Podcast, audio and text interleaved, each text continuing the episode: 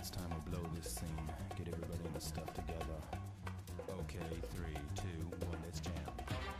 Começando mais um episódio, podcast Professores contra a Escola Sem Partido, episódio número doze, setenta anos da Declaração Universal de Direitos Humanos. Aqui comigo, nesse programa mais do que especial, temos a professora Cintia Monteiro, da U F R J e do Programa de Mestrado Profissional Prof. História da Universidade Federal do Rio de Janeiro. Cintia, você já participou de um programa anterior nosso, né? Acho que foi o nosso programa oito, nove, eu sempre esqueço o número dos programas. É, eu também não sei o número. Mas o programa foi Sem Ciência, Sem Futuro, né? Que a gente discutiu a questão do financiamento de pesquisa é, e ciência e a crise que esse modelo está tá gerando no, no Brasil atualmente.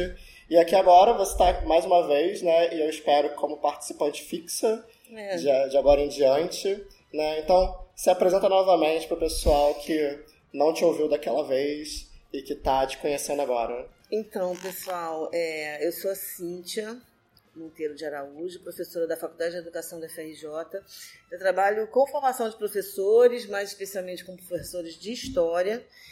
É, tenho a minha formação de, de pós-graduação é, Em, em educação. E no mestrado eu trabalhei com um tema que eu tenho muita vontade de voltar a falar dele, e esse programa vai ser ótimo porque vai me animar bastante a fazer isso, que é o tema da educação em direitos humanos. É, e eu, essa data, né, nada melhor do que uma data de comemoração como essa para a gente é, pensar um pouco sobre o que, que é isso, né? Que tem sido, de uma certa forma, bastante badalada essa discussão de direitos humanos, mas não sei se todo mundo sabe exatamente do que se trata. Isso porque, né, a ideia para esse programa veio do fato de que hoje, né, quando esse programa está sendo lançado, dia dez de dezembro de dois mil e dezoito, estão fazendo setenta anos da Declaração Universal de Direitos Humanos, né, uma data que, especialmente no nosso contexto aqui no Brasil, está sendo comemorada, ou não sei se comemorar é um termo muito forte, mas está sendo rememorada com uma série de eventos e uma série de mobilizações, né? E a gente pensou que é interessante fazer um resgate, né, do histórico desse documento, da história desse documento, né, o contexto em que ele foi produzido, delineado, Qual, qual, é, qual é a importância é, dessa discussão sobre direitos humanos do ponto de vista da educação, acima de tudo, né? A Cintia está aqui falando com a gente da perspectiva de quem pesquisa isso so, do, do campo, da área da educação. Uhum. Então a gente tá, queria fazer esse geralzão para poder é, aproveitar a ocasião e, e fazer uma discussão legal. Então, Cintia, é, qual é o, o histórico, em que contexto a declaração é discutida, organizada e oficialmente é, apro- aprovada?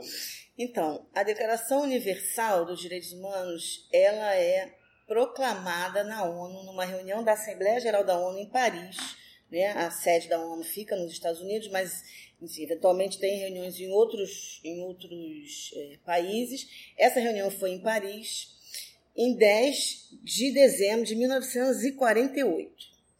Só para a gente lembrar, a ONU tinha sido recém-criada, né? Em quarenta e oito, ela tinha três anos de vida, ela foi criada em quarenta e cinco, no contexto do fim da Segunda Guerra Mundial. Os debates sobre a criação de um organismo internacional de cooperação e promoção da paz e do desenvolvimento é, entre, entre os países, Ele é, ele é anterior, ele é até durante a própria é, organização da, da, do grupo dos aliados que vão, né, é, lutar na Segunda Guerra contra, contra a, expansão, a expansão fascista, é, nazifascista. Mas é, a ONU, como uma instituição, ela é criada em quarenta e cinco e em quarenta e oito é, é proclamado esse documento, né, que é nomeado como Declaração Universal dos Direitos Humanos. É, então, eu acho que aí a gente precisa entender o que é a ONU nesse momento, O que é uma declaração no contexto dos atos internacionais, né? Eu não sou especialista em direito internacional, mas eu, a gente tem que entender um pouco como é que isso funciona e o que é efetivamente direitos humanos. Então, nesse contexto, em mil novecentos e quarenta e oito, a ONU estava formada por cinquenta e seis países. Só para a gente ter uma ideia, hoje a ONU está formada por cento e noventa e três países. Então, esses cinquenta e seis países, eles não eram, a, a, não representavam a totalidade, nem sequer a maioria dos países que existiam no mundo, né? A gente tinha um grupo considerável de, de países que ainda estavam sob domínio colonial. Esses países não participavam da ONU. É, e nesse, nesse processo de discussão, que também é um processo longo, ele não começa em quarenta e oito, ele é anterior da própria discussão da, da, da Declaração dos Direitos Humanos, é, está tendo uma série de, de confrontos e de conflitos, de tensões entre esses países, mas é possível, e foi possível, se chegar nesse consenso dessa, desse documento, é, que é nomeado uma declaração. Dentro do campo do, do, do direito internacional, é, esses atos internacionais, eles recebem nomes distintos de acordo um pouco com o poder de intervenção, sei lá, o poder de impacto que eles têm e o nível de compromisso que eles envolvem, né, é, dos países que, que assinam o tal documento. Então, no caso de uma declaração, ela é uma carta de intenções. Ela é ali um compromisso político daqueles países que vão dizer assim, olha, nós concordamos com isso e queremos construir isso, né? Agora, para que isso efetivamente tenha valor legal, isso precisa de uma série de outros procedimentos. Na ONU, eu não sei se isso ainda funciona dessa maneira, é, eu acredito que sim, você precisa, uma vez tendo sido assinado o documento, você precisa que esses documentos sejam ratificados na estrutura legislativa dos países que participaram, né, do, do acordo. Então, cada um dentro do seu, do seu estado, da forma como se organiza, por exemplo, no nosso caso, no Brasil, a gente é, é, todo o ato internacional que o governo brasileiro participa precisa ser aprovado no Congresso Nacional, né, na Câmara dos Deputados, no Senado, e depois precisa ser sancionado pelo presidente da República. E aí, uma vez feito isso, isso volta para a ONU, né, que vai meio que juntar essa, essa documentação de todos os países, e aí quando tiver um número, sei lá, não sei qual é, mas um número significativo, aquele compromisso passa a valer. Então, esse foi o processo de negociação da, da, da declaração. Ela é uma carta de intenção, né? E ela é, é, é assinada em quarenta e oito, mas aí parte todo um processo de negociação dentro dos, da, da, das estruturas dos legislativos nacionais. Ainda assim, ela não é assinada pelos quarenta e oito países que constituem a ONU naquele momento. É, pelos cinquenta e seis, na verdade. Ela é assinada por quarenta e oito. Então, dos cinquenta e seis, quarenta e oito países assinam a declaração e oito se abstêm, ou seja, eles não se declaram contrários, mas eles também não assumem um compromisso com aqueles, é, é, com aqueles termos que estavam sendo proclamados ali. Que países são esses? A África do Sul, a Arábia Saudita e os países do bloco socialista, que basicamente é, a questão envolvendo essa, essas abstenções por parte da África, é, eu acho que na verdade de todos, é, era uma questão relacionada aos direitos individuais, aos direitos civis e aos direitos políticos, as liberdades civis e as liberdades políticas que estavam sendo garantidas naquele documento. Mas ainda assim conseguiu-se um acordo e foram lá, né, um documento relativamente curto, são trinta artigos, que definem o que se considera direitos e liberdades essenciais para a manutenção da digna, dignidade de toda a pessoa humana. Isso é uma questão é, que, que sempre entra, né, nas discussões do que, quando a gente pensa sobre o que são os direitos humanos. Existem... É, porque por, a, uma questão que parece que surge assim é: por que isso, né? Por que direitos humanos? Por que, nesse contexto do pós-segunda guerra, esse polo que, em torno do qual esses, os países vitoriosos ou os países que agora estão dentro do núcleo de influência dos países vitoriosos, por que eles vão começar a orbitar em torno de direitos humanos? Por que direitos humanos vai ser essa chave é, que todos esses interesses políticos vão utilizar como ponto de referência? Então, eu, a minha leitura que eu faço, obviamente, não sou especialista, né, no âmbito jurídico, eu falo na minha perspectiva histórica de entender um pouco esse processo. É, a ONU, ela é criada como, acho que, em uma é, declaração, né, de defesa da democracia, de diferentes modelos de democracia, na verdade, né, e uma, um posicionamento antifascista, que se coloca ali naquele momento de fim de guerras, né? A Europa está totalmente devastada e é, surge uma preocupação humanista muito grande em relação a evitar novos é, transtornos bélicos e, e de caráter é, violentos que possam agravar, né, ou, ou voltar a, a, a agravar é, e acometer as, as populações da forma que foi a Segunda Guerra Mundial. Então, eu vejo um pouco nesse sentido. E é claro que durante esses setenta anos, né, esse, tem, esse, esse conceito, essa ideia de, de direitos humanos, ela vai assumir uma série de, de funções. Mesmo nesse, nesse momento, ela é, por exemplo, é, criticada, de uma certa forma, como sendo uma, pro, uma produção ocidental. Né? Discurso sobre os direitos humanos como sendo uma, uma produção ocidental, é, que, como um dos princípios dos direitos humanos, é a universalidade, ou seja, ele é válido para todos. Então, muitos países se colocam é, na crítica, não numa negação dos direitos humanos, mas na crítica, né, dessa característica, dessa universalidade que se constrói a partir do lugar ocidental, né? Porque estão aí de fora uma série de outras experiências é, culturais que não participaram dessa discussão. Umas porque, por exemplo, é, a Arábia, a Arábia Saudita, né, que tem uma experiência, né, islâmica, marcadamente de uma outra, de uma outra marca cultural, é, apesar de fazer parte da ONU, nesse momento se abstém. Outros países, como a maior parte dos países da África, é, muitos viviam ainda em, em processo de, de, de, de é, regime de, de colonização. Aí, né? E aí vem uma coisa curiosa, né? Porque esses, é, os pressupostos da declaração, né, de autodeterminação dos povos, autonomia dos indivíduos, eles são desenvolvidos por países que, na prática, eles não estavam muito bem comprometidos com isso. É, né? E isso é muito interessante, porque durante muito tempo, os direitos humanos vão ser bandeira para todo mundo, é. entendeu? Vai ser bandeira, por exemplo, para é, garantir um determinado expansionismo capitalista, né, uma defesa dos, dos princípios democráticos, e aí a intervenção em alguns lugares, por exemplo, né, no movimento mais norte-americano, é, e vai ser também bandeira dos países que vão, nesse momento, começar movimentos, por exemplo, de, de libertação colonial.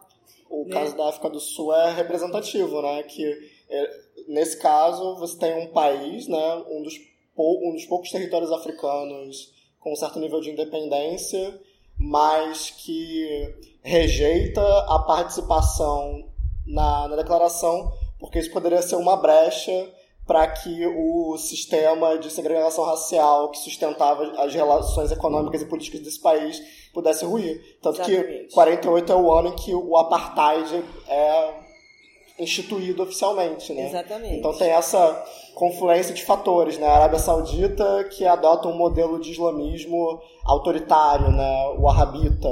E os países socialistas que poderiam até não... poderiam até não querer abrir mão de pressupostos como liberdade e igualdade, mas eles não, mas podiam usar, podiam usar o argumento de que ah, esses valores são valores liberais, é, capitalistas, que a gente não, não Exatamente. segue. E durante muito tempo isso foi, é, foi uma, uma gran, um grande debate no campo dos direitos humanos, né?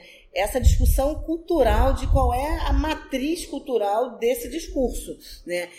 mais ou menos, eu acho que a gente pode dizer isso, que esse, essa discussão ela só consegue achar um consenso confort, relativamente confortável, que nada é muito confortável nessa discussão, talvez mais ampla, a partir do, da Conferência Mundial de Viena, que é uma, uma conferência que, tá no, que é de, na década de noventa, de mil novecentos e noventa e três, que está no contexto das, das, da agenda social da ONU da década de noventa, né? Que a ONU ela, ela, ela organiza, né, uma série de, de conferências mundiais, de vários temas. Então, assim, começa em mil novecentos e noventa com a Conferência Mundial é, das Crianças, para tratar dos direitos das crianças. Passa, por exemplo, pela Eco noventa e dois, que é a Conferência Mundial de Ecologia, de Meio Ambiente e Desenvolvimento, que foi aqui no Rio de Janeiro, em mil novecentos e noventa e dois, e termina esse ciclo de conferências mundiais da ONU, termina em dois mil e um, em Durban, na África do Sul, também é um lugar emblemático, que é a Conferência Mundial é, é, contra o Racismo, a Xenofobia e a Intolerância. É, e aí, nesses espaços, a gente vê como os conflitos são, são interessantes. Por exemplo, lá na, na, de, na promulgação da declaração, os debates começam mais ou menos em quarenta e seis, a declaração é promulgada em quarenta e oito. Em quarenta e seis, também começam os, os debates em torno dos pactos, porque, é, como eu falei, a declaração é uma, uma carta de intenção. O pacto é um outro documento que compromete mais seriamente os países que participam dessa, dessa conversa. E aí, esse debate em torno dos pactos, ele dura anos. O, e, e tanto que a solução para isso, que na verdade era para se fazer um pacto internacional de direitos humanos, foram feitos dois, porque não, tinha, não se conseguiu consenso. Então, foi feito o Pacto Internacional dos Direitos Civis e Políticos, que demorou vinte anos para ser aprovado, foi aprovado em mil novecentos e sessenta e seis, e o outro, que é o Pacto Internacional dos Direitos Econômicos, Sociais e Culturais, que demorou trinta anos, que foi é, é, aprovado em mil novecentos e setenta e seis. Então, assim, é, por que, porque não tinha consenso, é, especialmente no clima que estava assim, né, forte daquela época da Guerra Fria. Seria estranho se tivesse consenso. Né? Então, assim, os, os, é, os países do bloco socialista não entraram num acordo em relação aos direitos civis e políticos, né, das liberdades individuais.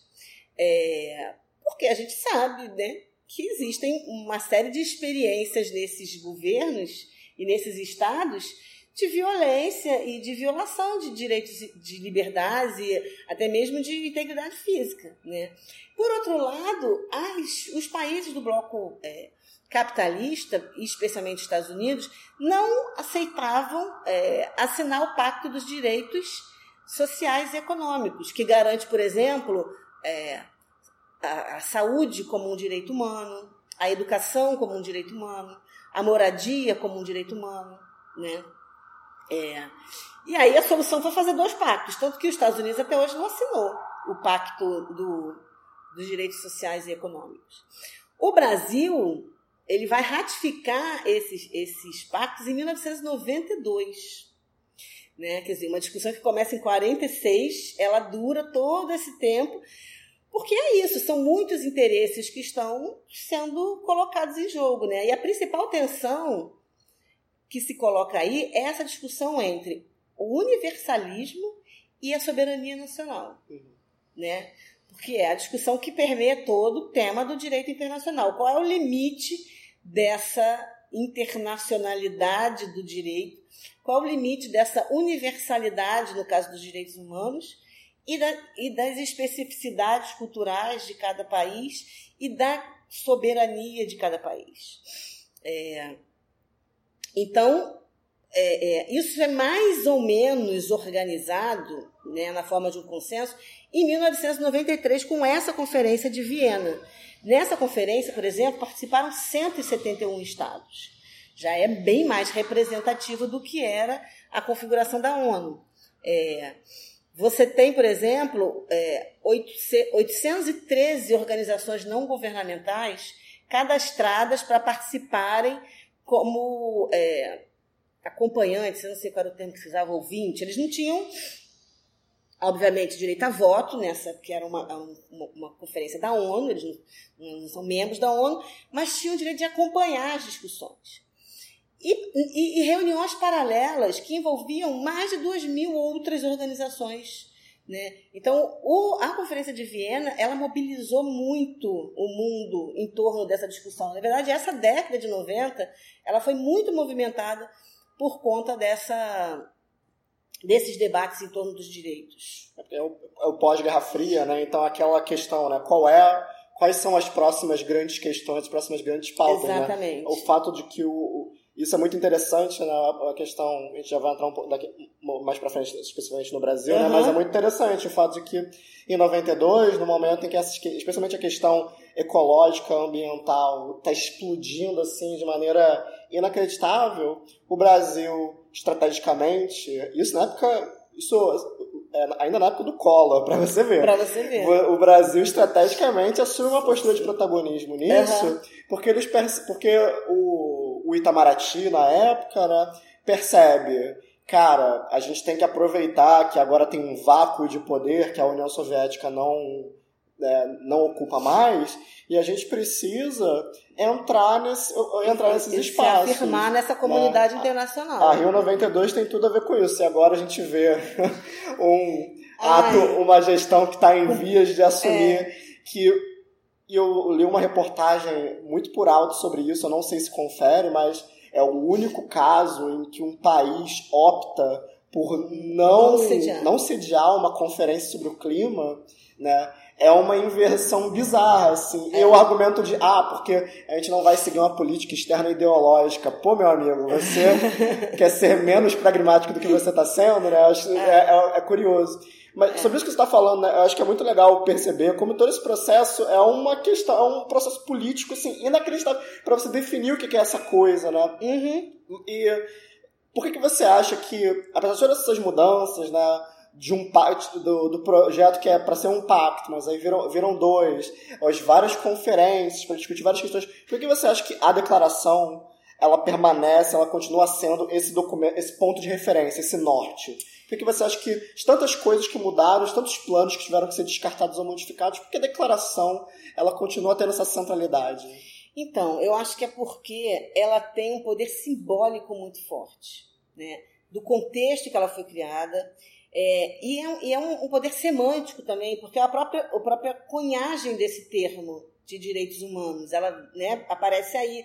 Antes você, você tem uma discussão anterior, né, é, é, é, a, a, a quarenta e oito, na, na busca de defesa de algum nível de, de dignidade humana, né? Você tem, por exemplo, a Declaração Universal dos Direitos do Homem e do Cidadão, da Revolução Francesa, mil setecentos e oitenta...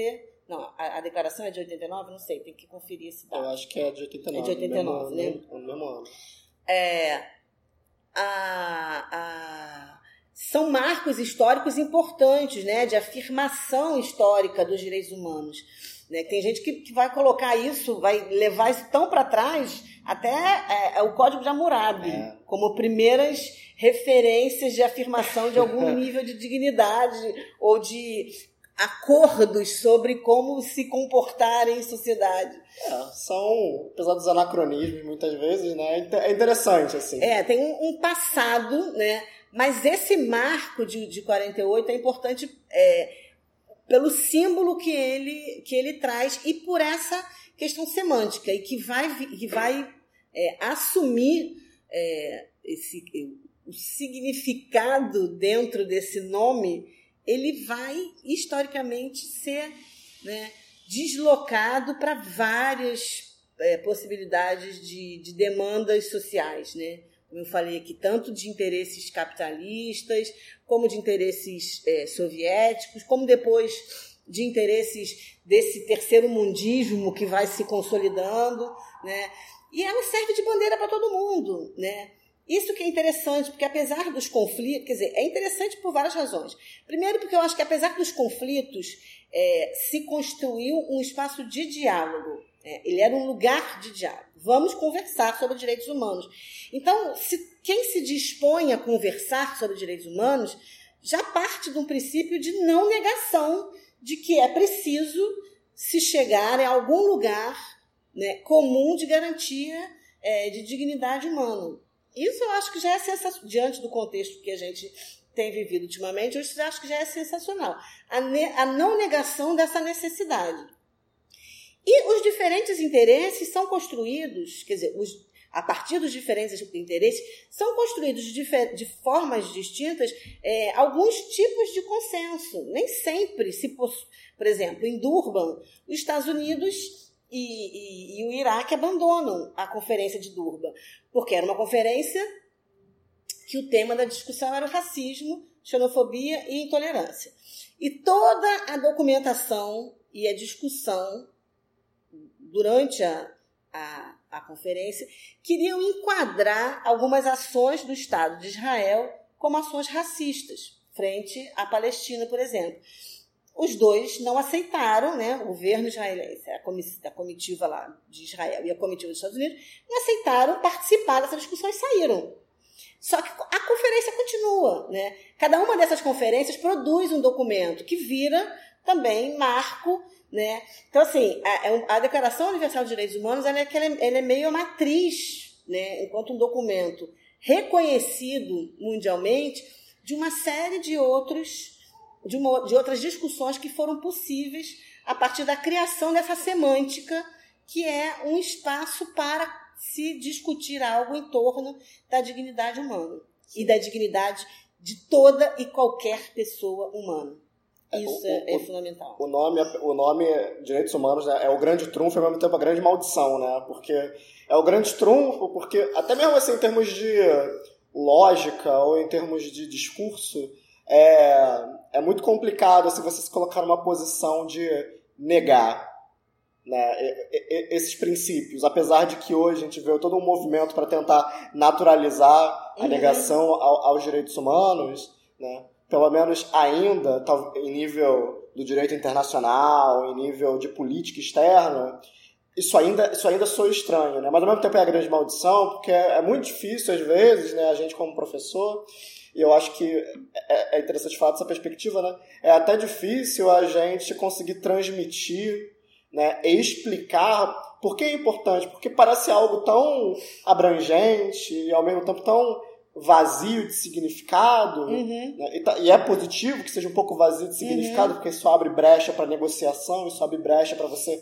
abraçar causas e vozes que em outras circunstâncias ficariam silenciadas, né? Por exemplo, a declaração, a declaração de Direitos do Homem e do Cidadão francês, ele deixa bem claro quem está dentro e quem está fora dessa uhum. possibilidade de, de dialogar, né? Que direitos são esses, uhum. né? Se você era, é, se você era mulher pobre ou, ou habitante dos territórios coloniais, né? Você estava é. fora. Uhum. Mas é, direitos humanos já abrem um outro leque de possibilidades, mas ao mesmo tempo, né, esse leque acaba sendo grande demais para a gente conseguir segurar. Não sei se, não sei se da sua é. perspectiva uhum. na área da educação você tem esse, é. essa impressão, especialmente do ensino de história. É, porque tem, acho que tem uma coisa que é, que é, que é linguística, que é essa coisa do, dessa abrangência do termo e que vai caber quase tudo lá dentro, né?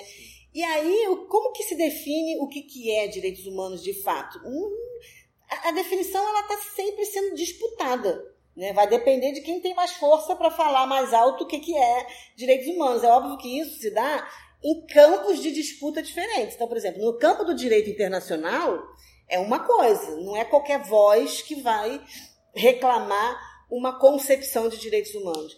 No campo, por exemplo, do cotidiano, do senso comum, sem desqualificar a ideia de senso comum, mas no campo do cotidiano, do senso comum, isso é mais fluido, porque aí você vai ver uma série de concepções que você vai né, é, é, é, essa coisa da possibilidade do significante vazio, né, quer dizer, que você coloca qualquer coisa lá dentro, mas não pode ser qualquer, qualquer coisa, né? Tem que ter um mínimo de... de relação com essas referências históricas. Daí, eu acho que está a importância do ensino de história, né? Abraçar é, mais fortemente esse eixo de discussão de direitos humanos, porque a gente precisa entender historicamente como se constitui isso, né? Então, assim, se você tem, por exemplo, no começo dessa história, os Estados Unidos como uma voz protagonista, a partir de dois mil e um, primeiro quando ele sai de Durban e logo depois os atentados é, é, das Torres Gêmeas, né, a discussão de, de direitos humanos ela fica bastante complicada, porque primeiro é a soberania nacional, primeiro é a segurança nacional, né? Direitos humanos vêm depois. Então, assim, essa, por exemplo, a, a, é, Viena vai reafirmar os princípios da, da, da, dos direitos humanos, que são a universalidade, a indivisibilidade e a interdependência. Uma coisa que ficou meio solta lá quando você fez dois pactos, um para direitos civis e políticos, outro para direitos econômicos e sociais. Mas peraí, não é esse o princípio. O princípio é da indivisibilidade. Eles não podem... E, e eles são interdependentes, por isso eles são é indivisível. Você não pode garantir um direito, é, por exemplo, o direito civil da propriedade se você não, dire, não garante o direito econômico do, ao trabalho, né? Você não pode garantir o direito civil da integridade física se você não garante o direito social da educação e da saúde, por exemplo, né? Então, é, esses são princípios importantes de indivisibilidade e de interdependência que foram reafirmados em, em Viena. Uma outra ideia que foi reforçada em Viena e explicitamente escrita lá na Declaração de Viena é a inter-relação entre direitos humanos, democracia e desenvolvimento. Então, não vai haver desenvolvimento onde não há garantia de direitos humanos e onde não há democracia. Era, é isso que a Conferência de Viena disse no final, né? E isso acaba sendo, é, é, em muitos momentos, é, argumento, por exemplo, para reconhecer a legitimidade de alguns estados, de alguns governos, na verdade, né? É, mas, por outro lado, você tem esse conflito da universalidade com a soberania nacional. Então, diante do ataque terrorista das Torres Gêmeas em onze de setembro de dois mil e um, os Estados Unidos falam assim, não, peraí, direitos humanos mais ou menos, não é para todo mundo não, vamos garantir a nossa segurança. Nós fomos é, brutalmente atacados, sim, né? Ninguém está negando isso, mas... É, a flexibilização do conteúdo, do recheio desse termo, direitos humanos, ela é movida por jogos políticos de poder. Sim. Então, quem tem mais poder vai poder dizer com mais força o que, que é e o que, que não é, o que, que pode e o que, que não pode. Mas, ainda assim, esses marcos, tanto do direito internacional como dos dire... das legislações dos estados nacionais, são muito importantes, especialmente para os movimentos sociais, que eles garantem uma outra coisa, um outro princípio dos direitos humanos, que é a exigibilidade, que é essa ideia de que você tem que ter um marco é, legal, para, ainda que você tenha, como por exemplo é o caso do Brasil. O Brasil tem legislações incríveis, né? Uma das mais... Ele foi, nesse contexto aí, do, do, do, do que você estava falando da década de noventa, ele se colocou como protagonista muito importante dentro de, da ONU e dentro dessa discussão de direitos humanos, propos, assim, trazendo proposições importantes, como, por exemplo, ele vai propor que o direito é, é, de tratamento, o direito à saúde, de tratamento dos, dos portadores de H I V seja considerado um direito fundamental. Isso é uma proposição do Brasil, né? Mas ele nunca deixou também de ser réu. Ele sempre vai, por um lado, ele tem essa, essa, essa, esse lugar, né, de, de destaque, mas ele também tem seus lugares, diferentes lugares, porque Estado nenhum é homogêneo, né? A gente tem várias forças internas também em, em debate. É, ele tem os seus lugares lá de violação e, e, e muitas vezes é... É, é, acusado e, e, e denunciado internacionalmente por isso. É, é interessante esse processo, né? Porque a, a...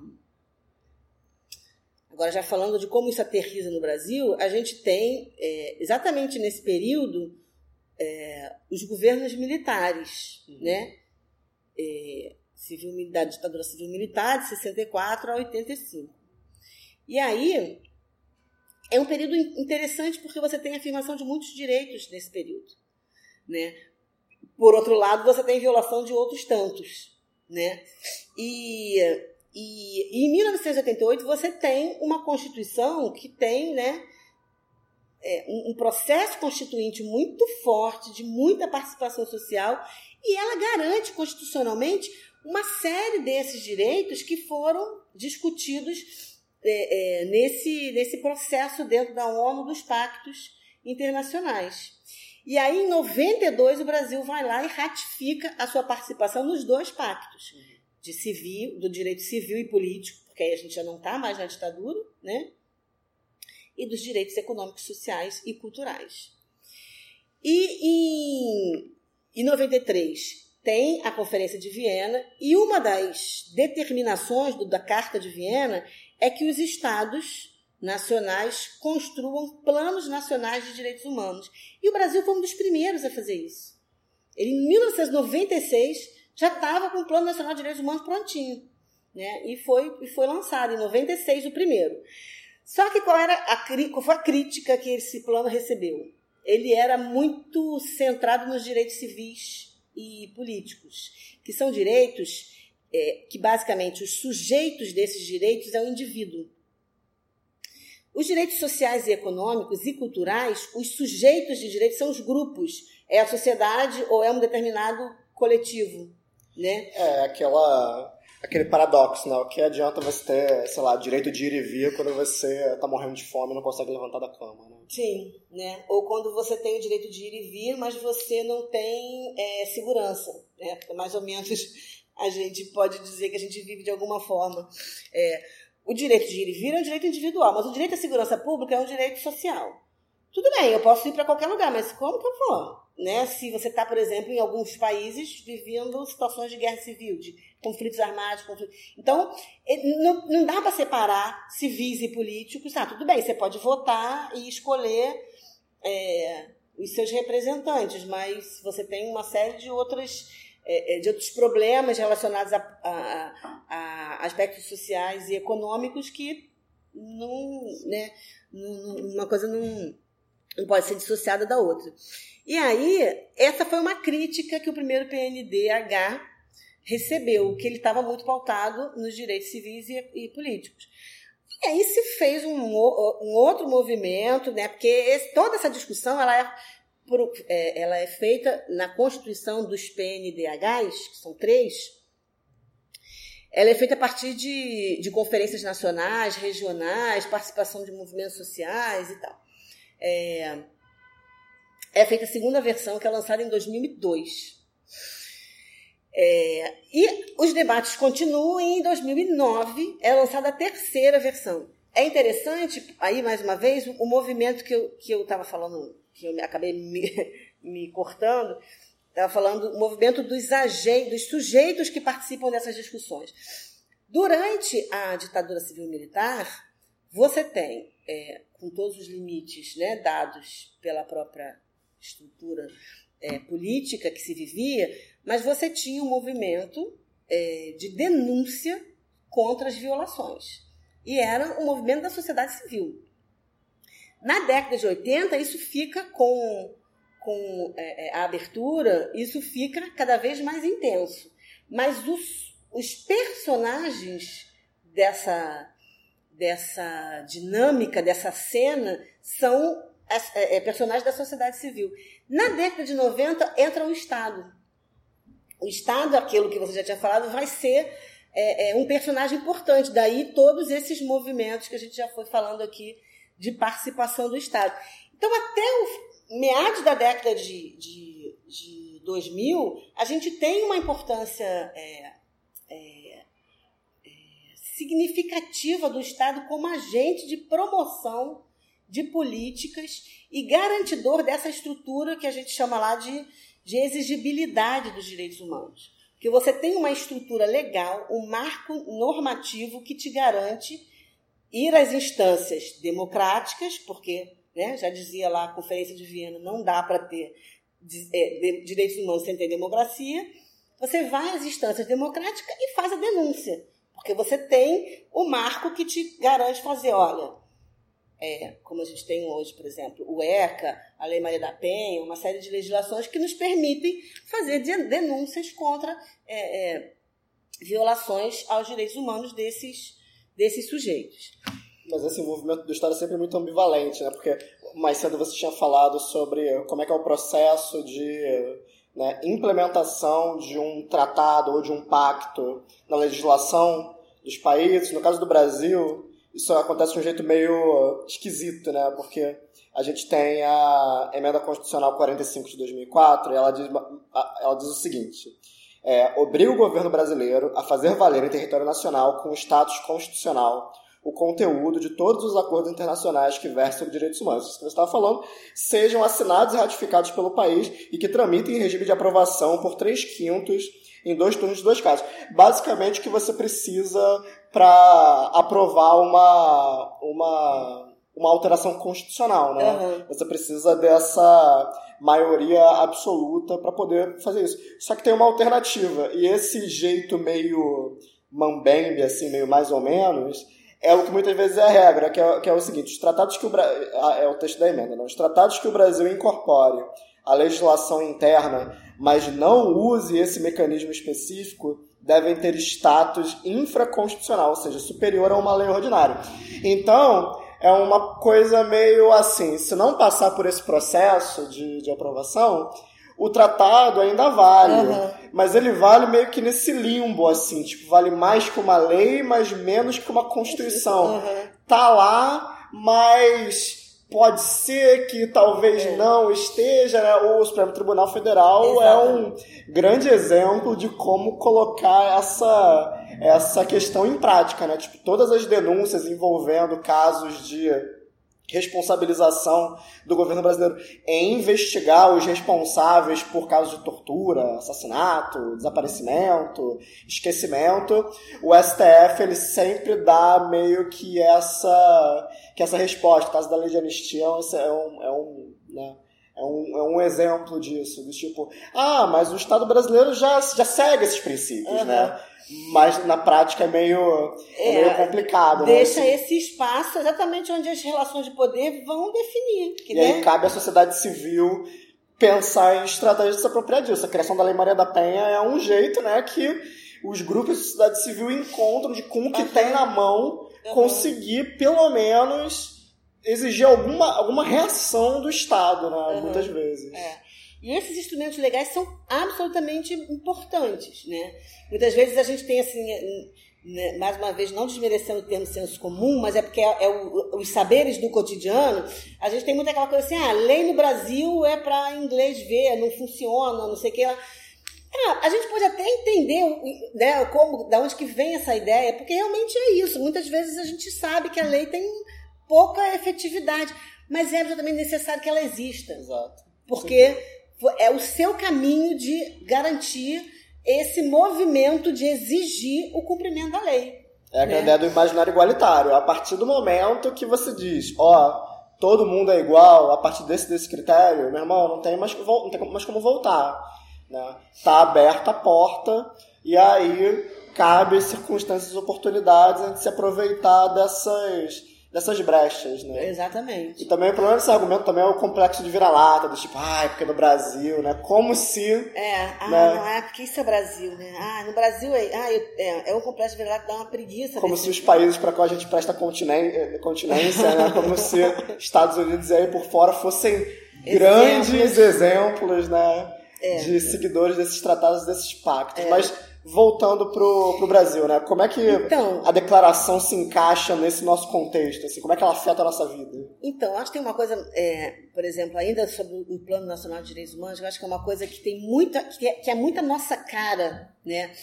É, que você até falou aí da lei da anistia, tem diretamente a ver com isso. Nunca a gente teve um, a gente teve é, consenso absoluto nessa discussão, nem lá em, em quarenta e oito, né? Isso a gente já viu. Então, a discussão dos planos nacionais de direito humano, mesma coisa. Mas o último, o terceiro plano, que é de dois mil e nove, ele é duramente criticado por várias questões, né? É, mas uma das questões que, digamos assim, mais pegou nesse plano foi que um dos eixos de discussão do plano é a garantia do direito à memória e à verdade, que foi o eixo que permitiu, né, e, na verdade, indicou, né, porque o plano faz... O Plano Nacional de Direitos Humanos, ele não é uma legislação, ele é um, ele é um conjunto de recomendações para o corpo legislativo do Estado. Então, aquele grupo se reuniu ali a partir de uma série de, de espaços democráticos de discussão, com vários exercícios e modalidades de democracia, né? E é, faz uma série de, de, de é, sugestões, né, do que, que poderia ser encaminhado, e uma delas é essa, a criação de comissões da verdade para investigar, desde do Estado, do Estado Novo, os crimes é, do Estado é, é, contra a integridade física, né, de, de cidadãos brasileiros ou, ou de, de cidadãos é, em solo brasileiro. São basicamente crimes de tortura e de, e de assassinato cometidos pelo Estado, né? Então, isso foi um grande, uma grande discussão, porque aí é, se aciona a lei da anistia, que é anistia, anistia ampla, geral e restrita. Não, não se conversa mais sobre isso. Acabou. O que passou, passou, está todo mundo perdoado, todos os crimes, né? O, diferente das experiências latino-americanas, é, a gente não teve um processo consolidado de justiça de transição depois das nossas experiências ditatoriais, né? E isso traz muitos problemas, exatamente porque a gente não garantiu essa memória, a gente não explicitou essas verdades, né? E isso traz questões, tanto questões de ordem individual para as pessoas que foram pessoalmente atingidas, as famílias pessoalmente atingidas, e questões de ordem é, social, de ordem política, de ordem pública, né? Mas ainda assim, mesmo com todas as críticas, essa, essa, esse plano foi na época do governo Dilma, o governo conseguiu bancar a constituição da Comissão Nacional de Verdade e de outras comissões de verdade em nível estaduais, que fez o seu trabalho até o fim. Isso é um, é um, é um documento muito interessante, que acho que é, eu já fico aqui, ó, pensando de várias pautas para os próximos programas, da gente é, é, pensar essa produção, né? Porque, inclusive, há recomendações sobre é, procedimentos educativos, né? Pedagógicos, feitas pela Comissão Nacional da Verdade, de se trabalhar com essa ideia, né, nas, nas salas de aula, né, que, que a gente precisa incluir, né, de discussão importante sobre o direito à memória e à verdade nas salas de aula. E isso nos toca diretamente no ensino de história, né, que é de onde nós falamos aqui como professores de história. É...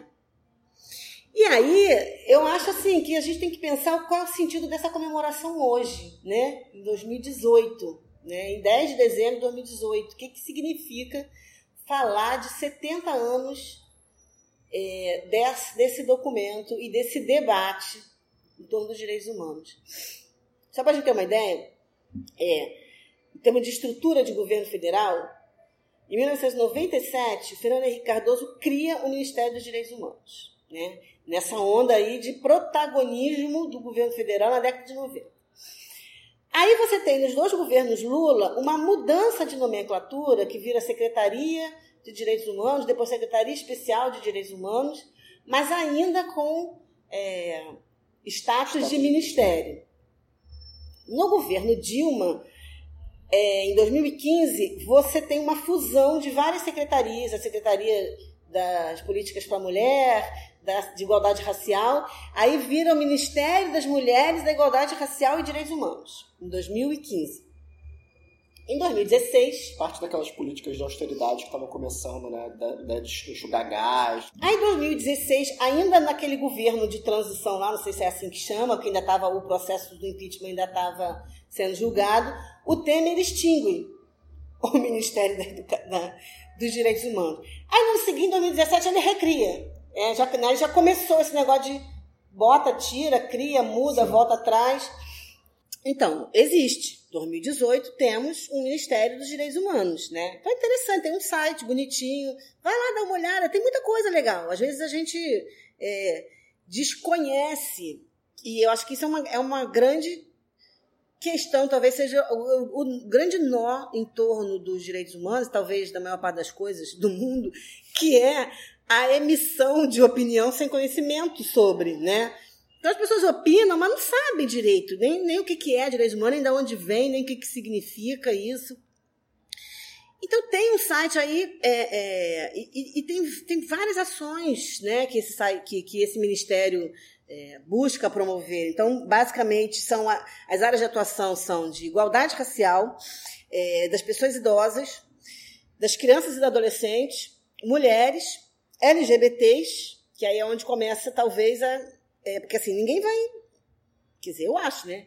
Que ninguém vai negar que a pessoa idosa merece um tratamento especial e alguma, algum tipo de, né, de cuidado específico pela sua condição. Também acho que ninguém vai negar que crianças e adolescentes... Quer dizer, talvez não todas as crianças e adolescentes, né? Algumas crianças e adolescentes também mereçam ser sujeitos de direitos, porque aí também tem uma hora que a gente começa a... É, distinguir quem são, talvez não muito é, claramente, mas quem, quem pode e quem não pode ser sujeito de determinados direitos, né? É, e mulheres, que são, né, basicamente são é, é, camadas da população, da sociedade, que são as mais, as mais é, como é que se fala? Afetadas, afetadas por desigualdades é, estruturais. É, exatamente. Assim, isso. Essa palavra me fugiu. Né? Tipo, isso vai assim, em todos os níveis, na né? Questão econômica, política, sim, social, e, cultural. É, e se associadas a questões de, de, de raça, aí você tem... Uma infinidade, assim... De... de desigualdades e de negação de direitos e de violação de direitos, né? Dentro desse, desse, desse contexto. Uma outra área de atuação do Ministério da Educação, ou do Ministério dos Direitos Humanos, é a educação em direitos humanos. Uhum. Que isso eu acho que também merece um super programa, porque é um tema importantíssimo. É... Mas eu, eu acho que, basicamente, o que a gente tem hoje é um grande desconhecimento do que são os direitos humanos. Sim. E do que no significa... de professores e estudantes como um todo, inclusive. Como um todo, como um todo. Quem, compa- quem convive com sala de professores, da educação básica, pelo menos, é complicado, assim. Hoje eu tava, hoje eu tava lá esperando meu, dar meu tempo, eu, eu já ouvi umas paradas bizarríssimas, assim, é. da minha sala de professores. Então, é, é sempre essa, essa questão, né? Falta isso em termos de formação... professores e em termos de como esses professores traduzem isso para a sala de em aula. Em práticas, né? É, práticas pedagógicas. Então, por exemplo, é, existem hoje no, no, no Brasil, na nossa estrutura legislativa, um, um documento que dá diretrizes curriculares para a educação em direitos humanos. E uma dessas diretrizes torna obrigatório a introdução desse, desse conteúdo, né, direitos humanos, nos cursos de formação de professores. Não diz exatamente como, ah, tem que ser uma disciplina, tem que ser um, sei lá o quê, não diz. Tem que ter esse conteúdo em algum lugar, de alguma forma, como eixo transversal, como uma disciplina específica, isso aí já é outro debate que se faz, como é que ele deve aparecer. Mas é isso, porque a gente não, na nossa formação, por exemplo, eu fiz, é, é, como eu estava falando lá no começo da apresentação, eu fiz a minha pesquisa de mestrado sobre essa temática da educação em direitos humanos, e eu trabalhei, é, é, sempre trabalhei na área de ensino de história, então eu entrevistei professores de história. E é muito, muito revelador como... É, eu não, não trouxe os dados aqui, mas depois bota o link aí da minha... Está disponível a dissertação lá no site da P U C, onde eu fiz a, o mestrado. Ela está aberta, se vocês quiserem ter curiosidade de ver isso. É... Eu fiz entrevistas e fiz um tipo um questionário de sondagem assim, com alguns documentos, uma lista de documentos, é, marcos, né, de, de, de, da afirmação histórica dos direitos humanos, e pedia para os professores é, pontuar lá com uma, um, um, uns números, né, que, que indicavam se ele conhecia o texto integralmente, se ele conhecia uma parte do texto, daquele documento, se ele já tinha ouvido falar ou se ele nunca tinha ouvido falar. Então, assim, você via que são professores... Eu estava falando com professores de história, e, assim, nem todos conheciam documentos importantes, como, por exemplo, o Pacto Internacional dos Direitos Humanos, né? a, a, a Carta de Viena, a própria realização dessa... dessa, é, dessa desse conjunto de conferências nacionais, aí nas entrevistas eu falando. Então, assim, a gente não tem na nossa formação como professores essa, esse conteúdo, né? E aí depois a gente não... É difícil trabalhar com uma coisa que você não aprendeu, você tem que correr atrás por fora, né? Então, os professores não, não conhecem e os professores não trabalham com essa perspectiva, né? E aí, uma das perguntas que eu fazia era qual é a relação que você estabelece entre educação e direitos humanos, né? E a relação mais é, comum era, que já é uma boa relação, é reconhecer a educação como um direito humano, que ela é, né, dentro do campo dos direitos econômicos e sociais, a educação é um direito humano.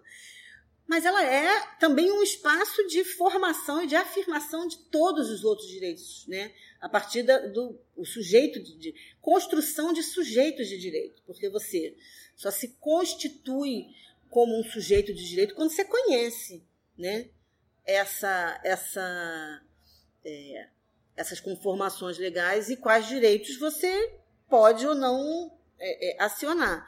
E o que a gente tem exatamente, eu acho que é isso. Assim, tem, por exemplo, uma, uma pesquisa que foi feita recentemente indica que cinquenta e quatro por cento da população pesquisada é, acredita na seguinte afirmação: é, os direitos humanos não defendem pessoas como eu.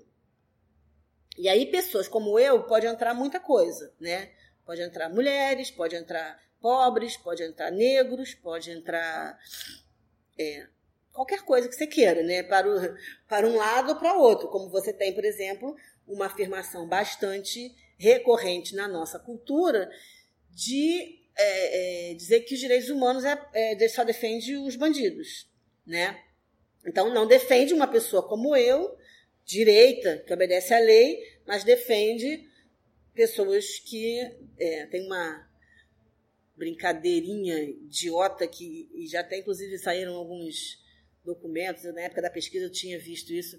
É, é, como é que é? Direitos humanos para humanos direitos.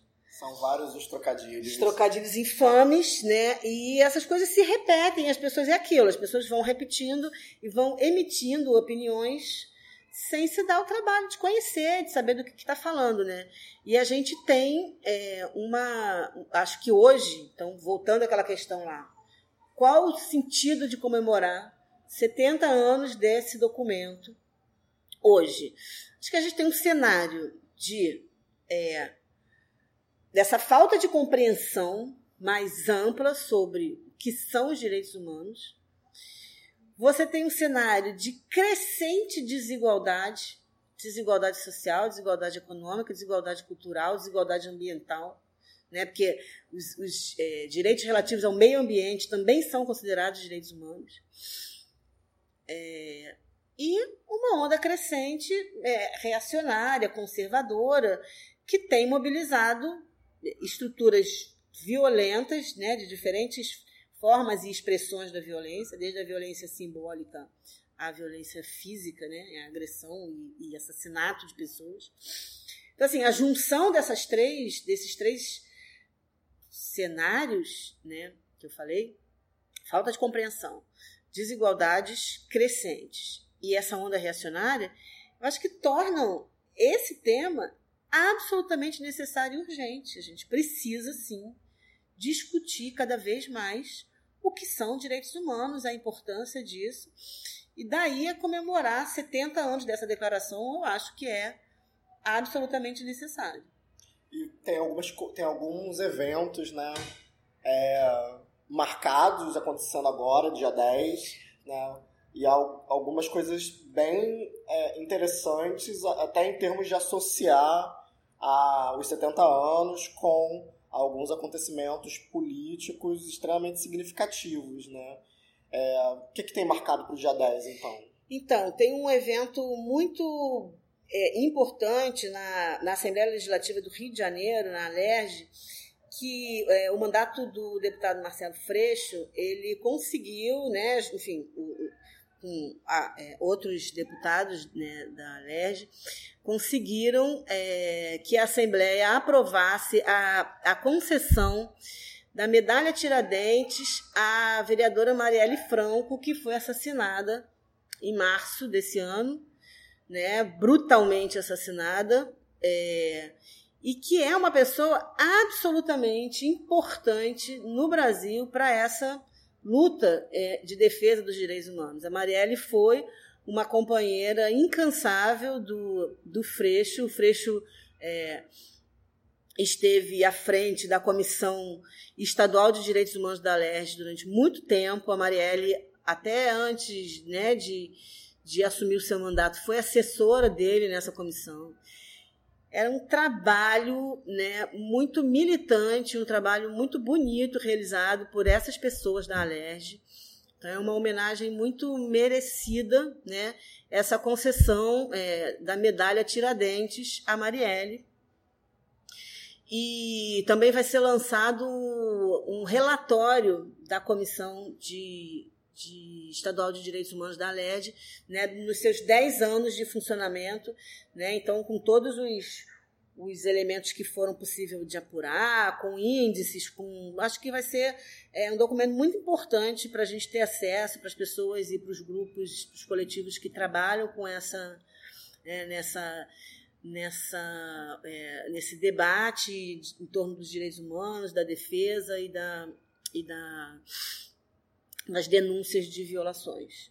Sim, com certeza. Só para complementar, dia oito é, vai ocorrer, ou já ocorreu, né, quando esse programa foi lançado, o lançamento do, do livro, né, o P P, Redução da Favela a Três Letras, que é a publicação da dissertação de mestrado da Marielle Franco, né, que ela fez um estudo sobre o desenvolvimento dessa política de segurança pública que vigorou aqui no Rio de dois mil e quatro, de dois mil e dez, após a, é, a invasão da, da Maré pelo Exército, né, comandada pelo governo Dilma na época, né, e que começou a ser abandonada e, e reciclada assim, a partir de dois mil e dezesseis, dois mil e dezessete, hoje... É só uma sombra do que foi, é muito, e parece muito significativo, né? É, alguns dias antes desses eventos, celebrando o trabalho, em parte o trabalho dela na Comissão uhum. de Direitos Humanos da ALERJ, você também ter essa celebração de outra parte, né, de outro aspecto, que na verdade são dois lados da mesma moeda, desse tra- dessa, dessa pesquisa que ela fez e que também tem muito significado hoje, né? Especialmente no momento em que é cada vez mais importante mostrar que uma parcela significativa da população, no Rio de Janeiro especificamente, que é uma população que vive em condições econômicas, sociais, políticas, psicológicas, de total fragilidade e, e abandono, mostrar que essa é uma discussão que vale para essas pessoas, né? Especialmente pegando uma pessoa como, como Marielle, né? Ela que sempre se colocou como cria da maré. Sim. Eu acho que é importante a gente mostrar que essas pessoas podem e devem reivindicar esse, esse debate para si. É. Eu acho que é uma pessoa muito, muito símbolo disso, né? Ela sempre se, se apresentou como militante dos direitos humanos, né? Eu lembro que tem uma... uma eu não, não era amiga dela, mas eu a conheci pessoalmente, e foi exatamente nessa, nessa temática, né, de direitos humanos. Eu, como professora da U F R J, da Faculdade de Educação, a gente tem um curso lá na Faculdade de Educação que chama CESPEB, que é um curso de especialização, chama Curso de Especialização Saberes e Práticas da Educação Básica. E ele tem várias ênfases, né? Então, tem ênfase de ensino de geografia, de políticas públicas, ensino de história, sociologia, blá, blá, blá. E tem algumas disciplinas que são comuns a todas as ênfases e tem as disciplinas específicas para cada uma dessas ênfases. Uma das disciplinas comuns era Educação e Direitos Humanos. E, geralmente, eu era a pessoa que... que dava essa disciplina. Era uma disciplina curtinha, de três aulas. É, mas teve um, um ano que... Acho que foi dois mil e dez, eu não me lembro. É, que eu estava enrolada, estava terminando o doutorado, estava numa confusão, eu não ia conseguir. Eu falei assim, ah, eu vou convidar pessoas para para dar essas aulas, né? E uma das pessoas que eu convidei foi a Marielle, na verdade, ela foi indicada, eu convidei uma pessoa, a pessoa não pôde, me indicou outra, e aí eu, eu cheguei até a ela, e ela foi de uma gentileza, assim, de falar comigo pelo Facebook, uma pessoa que ela não conhecia, para chamar ela para fazer um trabalho de graça, porque a gente não tinha recurso, não tem até hoje recurso para remunerar os professores que, que dão aula no curso, né? Quer dizer, tem muitos de nós que... da faculdade que atuamos nesse curso, mas a gente convida pessoas que são especialistas em temáticas específicas e, enfim, na base da amizade, do amor. E a Marielle foi, era um curso noturno, trabalhou, ela, né, conversando, ah, fiquei o dia todo na comissão, não sei o quê, mas chegou lá numa animação, né, e deu uma aula maravilhosa, os alunos ficaram encantados. Então, assim, além de ser uma pessoa de extrema competência, uma pessoa de extrema generosidade, né, então, eu acho nada mais do que merecido, né, e justo a Marielle é, receber essa medalha. Infelizmente, uma medalha, né, pós-mortem, mas é, a memória dela não vai ser silenciada e ela não vai ser interrompida. Né? E a gente não vai deixar de jeito nenhum que isso aconteça, com certeza. Bom... Acho que é isso, né, Diogo? Eu acho que é isso, gente. Então... Vamos fechando aqui. Eu queria agradecer você de novo, Cintia. Que Imagina, seja... agora eu já estou me sentindo da casa. Não, eu faço questão que esse seja o caso, que esse seja nem o primeiro, né? O segundo, mas de, é. vários, de vários outros.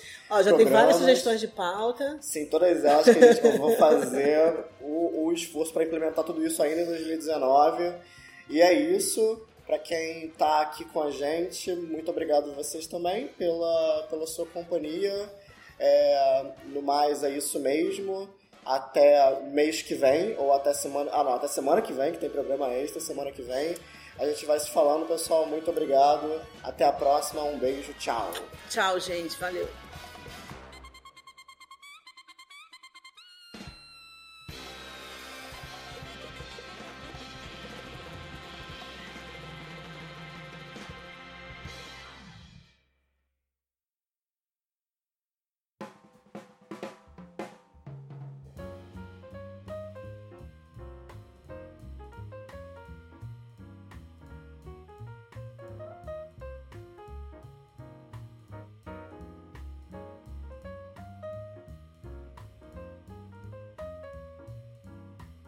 E aí, galera de jogo aqui, rapidinho, só dando alguns recados. Primeiro de tudo, a gente esqueceu de comentar nos programa, no programa, né, mas é, acompanhem a gente nas nossas redes, Instagram, Twitter, arroba profs contra o E S P, no Facebook, professores contra Escola Sem Partido, e no YouTube também, você, tam- você também pode encontrar os vídeos que a gente produz. Um outro recado, a gente está fazendo um sorteio no nosso Instagram, a gente vai sortear duas edições do livro Educação Democrática, Antídoto ao Escola Sem Partido.